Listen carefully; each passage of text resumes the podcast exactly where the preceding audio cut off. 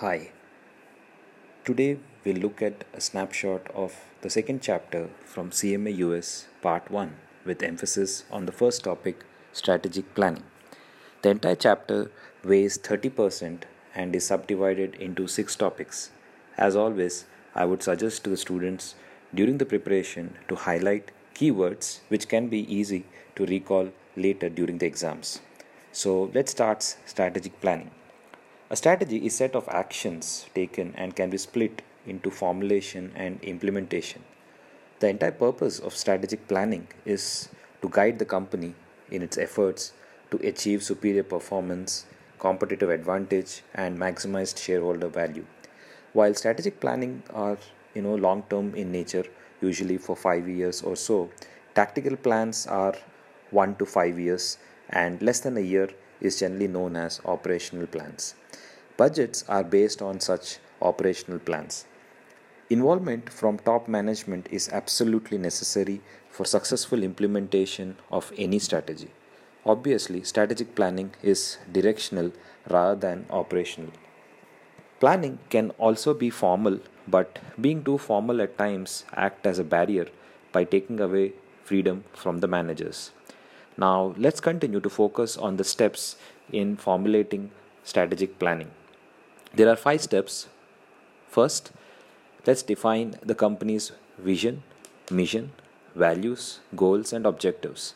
When we say vision, vision is where we want to be, and mission is the means through which we want to achieve the vision.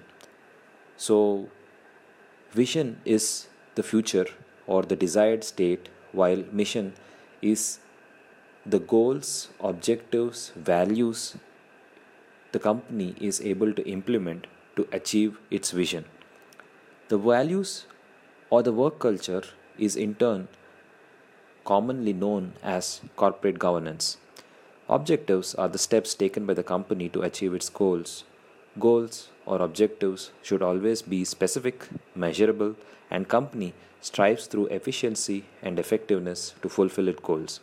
Keywords for student point of view are efficiency, which talks about how well inputs are utilized in generating the output, and effectiveness, which is simply how well we are able to achieve the desired goals. The second step in planning is analyzing the external environment. And how do we do that?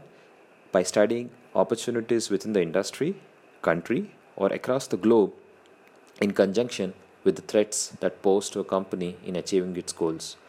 A study of interest rates, inflationary conditions, foreign exchange fluctuations all form part of this step. Michael Porter, the management guru, stated five forces model which is very much helpful in analyzing the external environment wherein the model places industry or rivalry of competition as nucleus influenced by bargaining capacity of the suppliers, bargaining capacity of the customers, and threats of new people entering into the business or even threat of substitute product or services.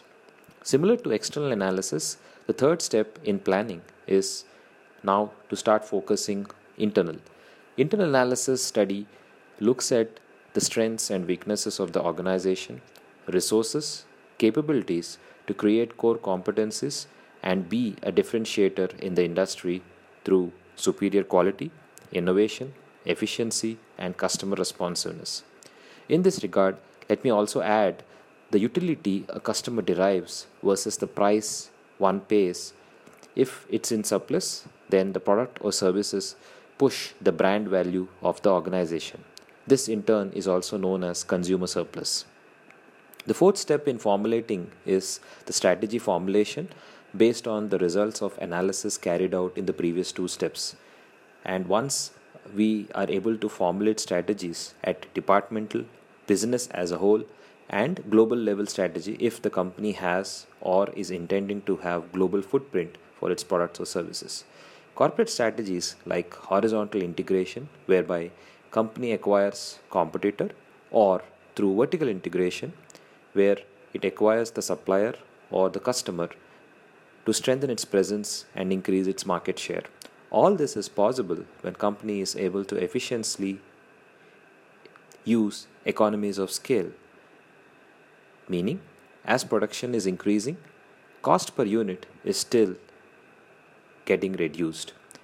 One more point while choosing strategy is cost benefit analysis and understanding of long term return on investment. Last but not the least, fifth step is developing and implementing chosen strategies. There are several other planning techniques like situational analysis, PEST, STIPA, and contingency analysis that corporate use. One more such tool in strategic planning is BCG matrix.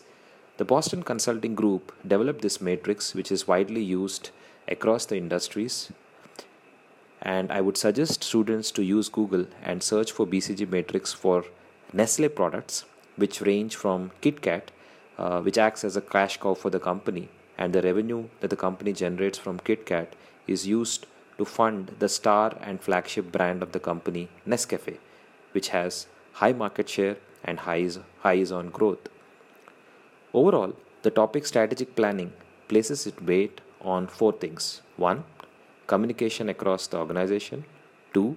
Formulation of strategies coupled with execution, 3. Role of top management who challenge themselves and all the managers constantly, and last but not the least, 4. Planning is an ongoing process.